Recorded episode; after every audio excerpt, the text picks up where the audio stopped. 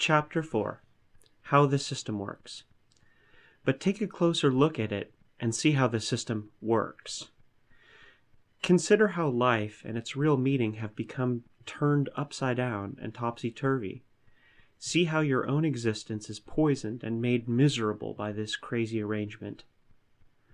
Wherein is the purpose of your life? Where the joy of it? The earth is rich and beautiful. The bright sunshine should gladden your heart. Man's genius and labor have conquered the forces of nature and harnessed the lightning and the air to the service of humanity.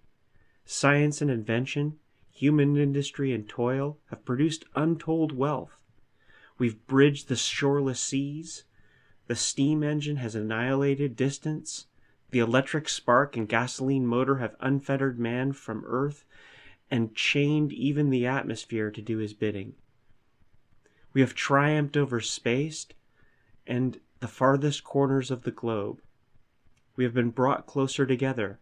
The human voice now circles the hemispheres, and through the azure there dart fleet messengers carrying man's greeting to all the peoples of the world. Yet the people groan under heavy burdens, and there is no joy in their hearts. Their lives are full of misery, their souls cold with want and need. Poverty and crime fill every land. Thousands are a prey to disease and insanity. War slaughters millions and brings the, to the living tyranny and oppression. Why all this misery and murder in a world so rich and beautiful? Why all the pain and sorrow upon an earth so full of nature's bounty and sunshine? It's God's will, says the church. People are bad, says the lawmaker. It must be so, the fool says. Is it true? Must it really be so? You and I, and each of us, we all want to live. We have but one life, and we want to make the best of it. Rightly so. We want some joy and some sunshine while we live. What will happen to us when, we are dead, we don't know. No one knows. The chances are that once dead, we'll stay dead. But whether or not, while we live, our whole being hungers for joy and laughter, for sunshine and happiness. Nature has made us that way, made you and me and millions of others like us to long for life and joy. Is it right and just that we should be deprived of it and forever remain slaves of a handful of men who lord it over us and over life? Can it be God's will, as the church tells you? But if there is a God, he must be just. Would he permit us to be cheated and despoiled of life and its joys? If there is a God, he must be our Father, and all men his children. Would a good father let some of his children go hungry and miserable, while others have so much they don't know what to do with it? Would he suffer thousands, even millions of his children to be killed and slaughtered just for the glory of some king or the profit of some capitalist? Would he sanction injustice, outrage, and murder? No, my friend, you cannot believe that of a good father, of a just God. If people tell you that God wants such things, they just lie to you. Maybe you say God is good, but it is the people who are bad, and that is why things are so wrong in the world. But if people are bad, who made them so? Surely you don't believe that God made people bad because, in that case, he himself would be responsible for it. Then it means that if people are bad, something else has made them so. That may well be. Let us look into it. Let us see how people are, what they are, and how they live. Let us see how you live. From your earliest childhood, it has been drilled into you that you must become successful, must make money. Money means comfort, security, power. It does not matter who you are. You are valued by what you are worth by the size of your bank account. So you have been taught, and everyone else has been taught. Can you wonder that everyone's life has been a chase for money? for the dollar, and your whole existence has been turned into a struggle for possession, for wealth? The money hunger grows on what it feeds. The poor man struggles for a living, for a bit of comfort. The well to do man wants greater riches to give him security and protect him against the fear of tomorrow.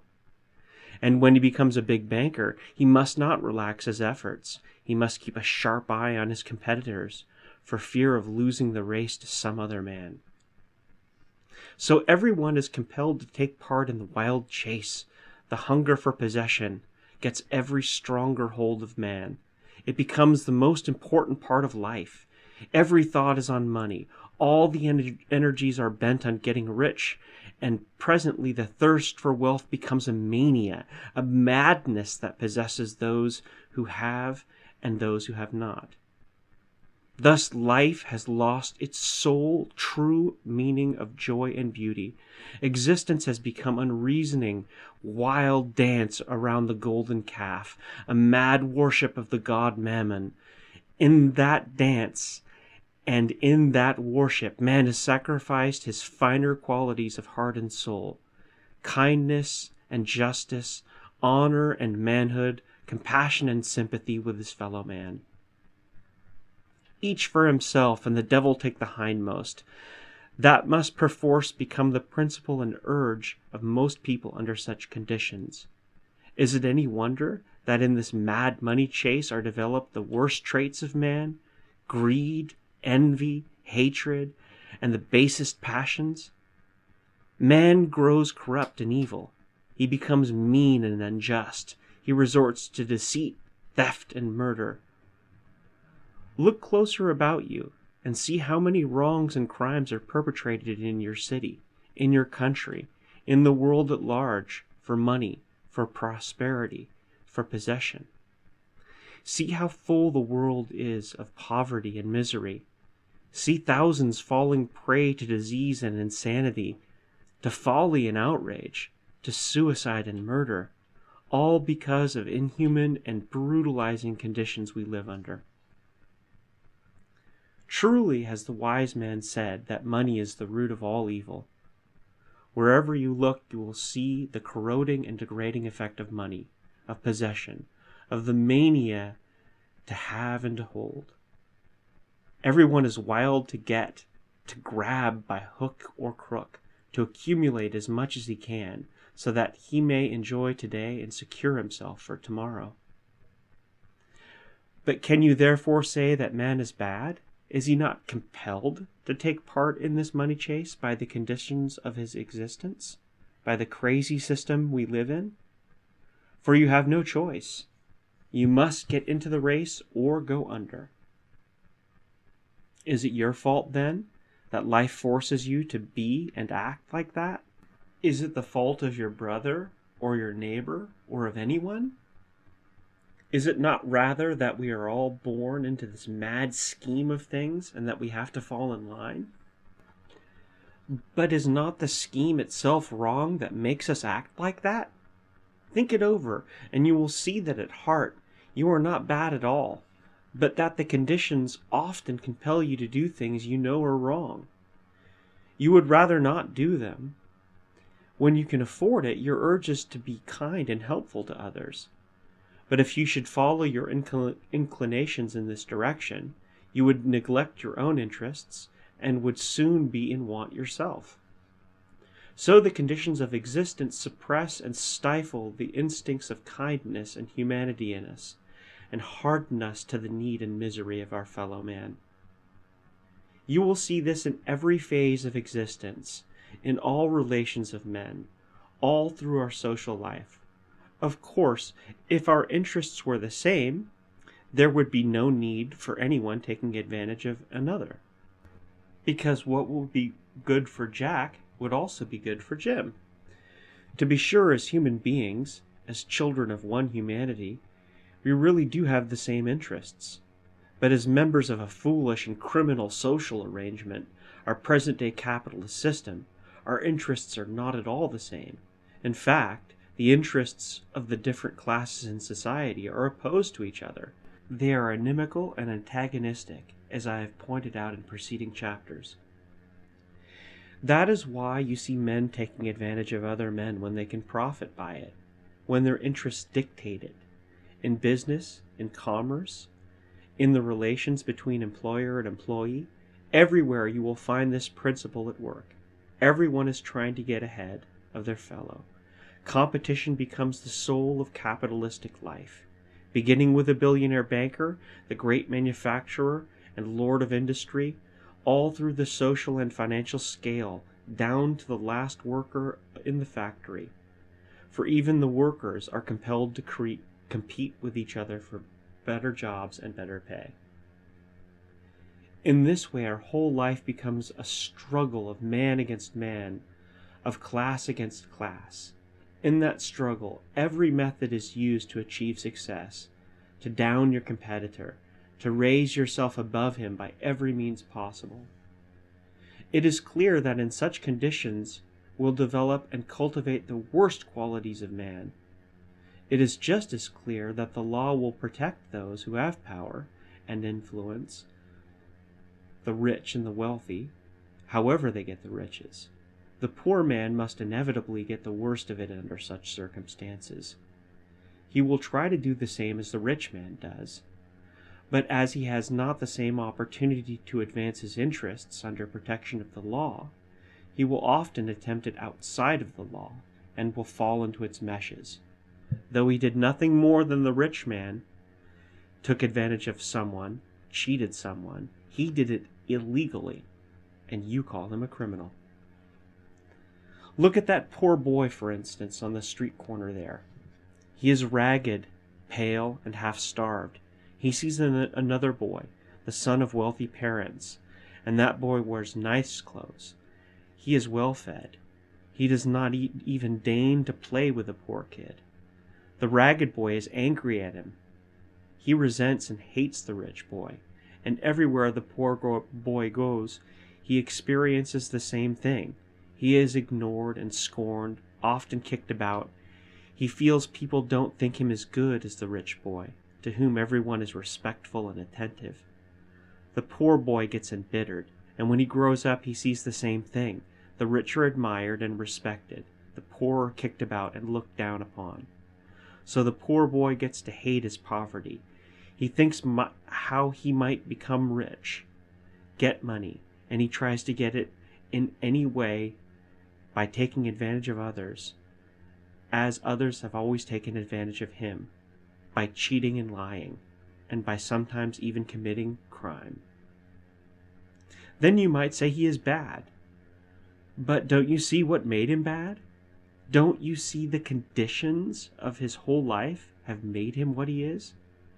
And don't you see that the system which keeps such conditions is a greater criminal than the petty thief? The law will step in and punish him, but it is not the same law that permits those bad conditions to exist and uphold the system that makes criminals? Think it over and see if it is not the law itself, the government, which really creates crime by compelling people to live in conditions that make them bad. See how law and government uphold and protect the biggest crime of all, the mother of all crimes, the capitalistic wage system, and then proceeds to punish the poor criminal. Consider does it make any difference whether you do wrong protected by law or whether you do it unlawfully? The thing is the same, and the effects are the same, worse even. Legal wrongdoing is the greater evil because it causes more misery and injustice than illegal wrong. Lawful crime goes on all the time. It is not punishable and it is made easy, while unlawful crime is not so frequent and is more limited in its scope and effect. Who causes more misery? The rich manufacturer reducing the wages of thousands of workers to swell his profits, or the jobless man ste- stealing something to keep from starving? Who commits the greater wrong? The wife of the industrial magnate spending thousands of dollars on a silver collar for her lapdog, or the underpaid girl in the magnate's department store, unable to withstand the temptation of appropriating some trinket. Who is the greater criminal? the spectator cornering the wheat market and making a million dollar profit by raising the price of the poor man's bread, or the homeless tramp committing some theft? Who is the greater enemy of mankind? The greedy coal baron, responsible for the sacrifice of human lives in his badly ventilated and dangerous mines, or the desperate man found guilty of assault and robbery? It is not the wrongs and crimes punishable by law that cause the greatest evil in the world. It is the lawful wrongs and unpunishable crimes, justified and protected by law and government, that fill the earth with misery and want, with strife and conflict, with class struggles, slaughter, and destruction. We hear much about crime and criminals, about burglary and robbery, about offenses against person and property. The columns of the daily press are filled with such reports. It is considered the news of the day. But do you hear much about the crimes of capitalistic industry and business? Do the papers tell you anything about the constant robbery and theft represented by low wages and high prices?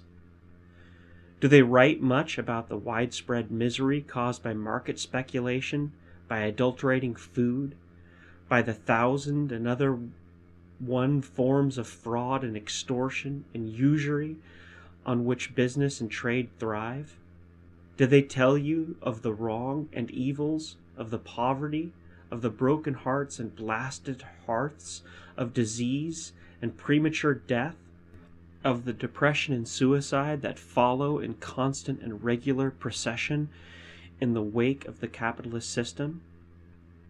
Do they tell you of the woe and worry of the thousands thrown out of work, no one caring whether they live or die? Do they tell you about the starvation wages paid to women and girls in our industries, pittances that directly compel many of them to prostitute their bodies to help eke out a living? Do they tell you of the army of unemployed that capitalism holds ready to take bread from your mouth when you go on strike for better pay? Do they tell you that unemployment, with all its heartache, suffering, and misery, is due directly to the system of capitalism?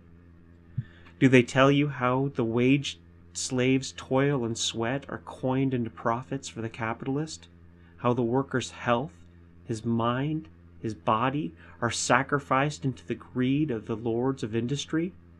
How labor and lives are wasted in stupid capitalist competition and planless production? Indeed, they tell you a lot about crimes and criminals, about the badness and evil of man, especially of the lower classes, of the workers. But they don't tell you that the capitalist conditions produce most of our evils and crime, and that capitalism itself is the greatest crime of all.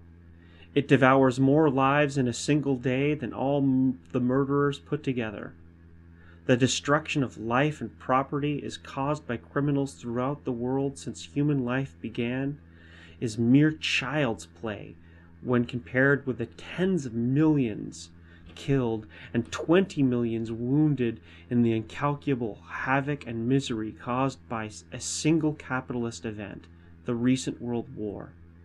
That stupendous Holocaust was the legitimate child of capitalism as all wars of conquest and gain are the result of the conflicting financial and commercial interests of the international bourgeoisie.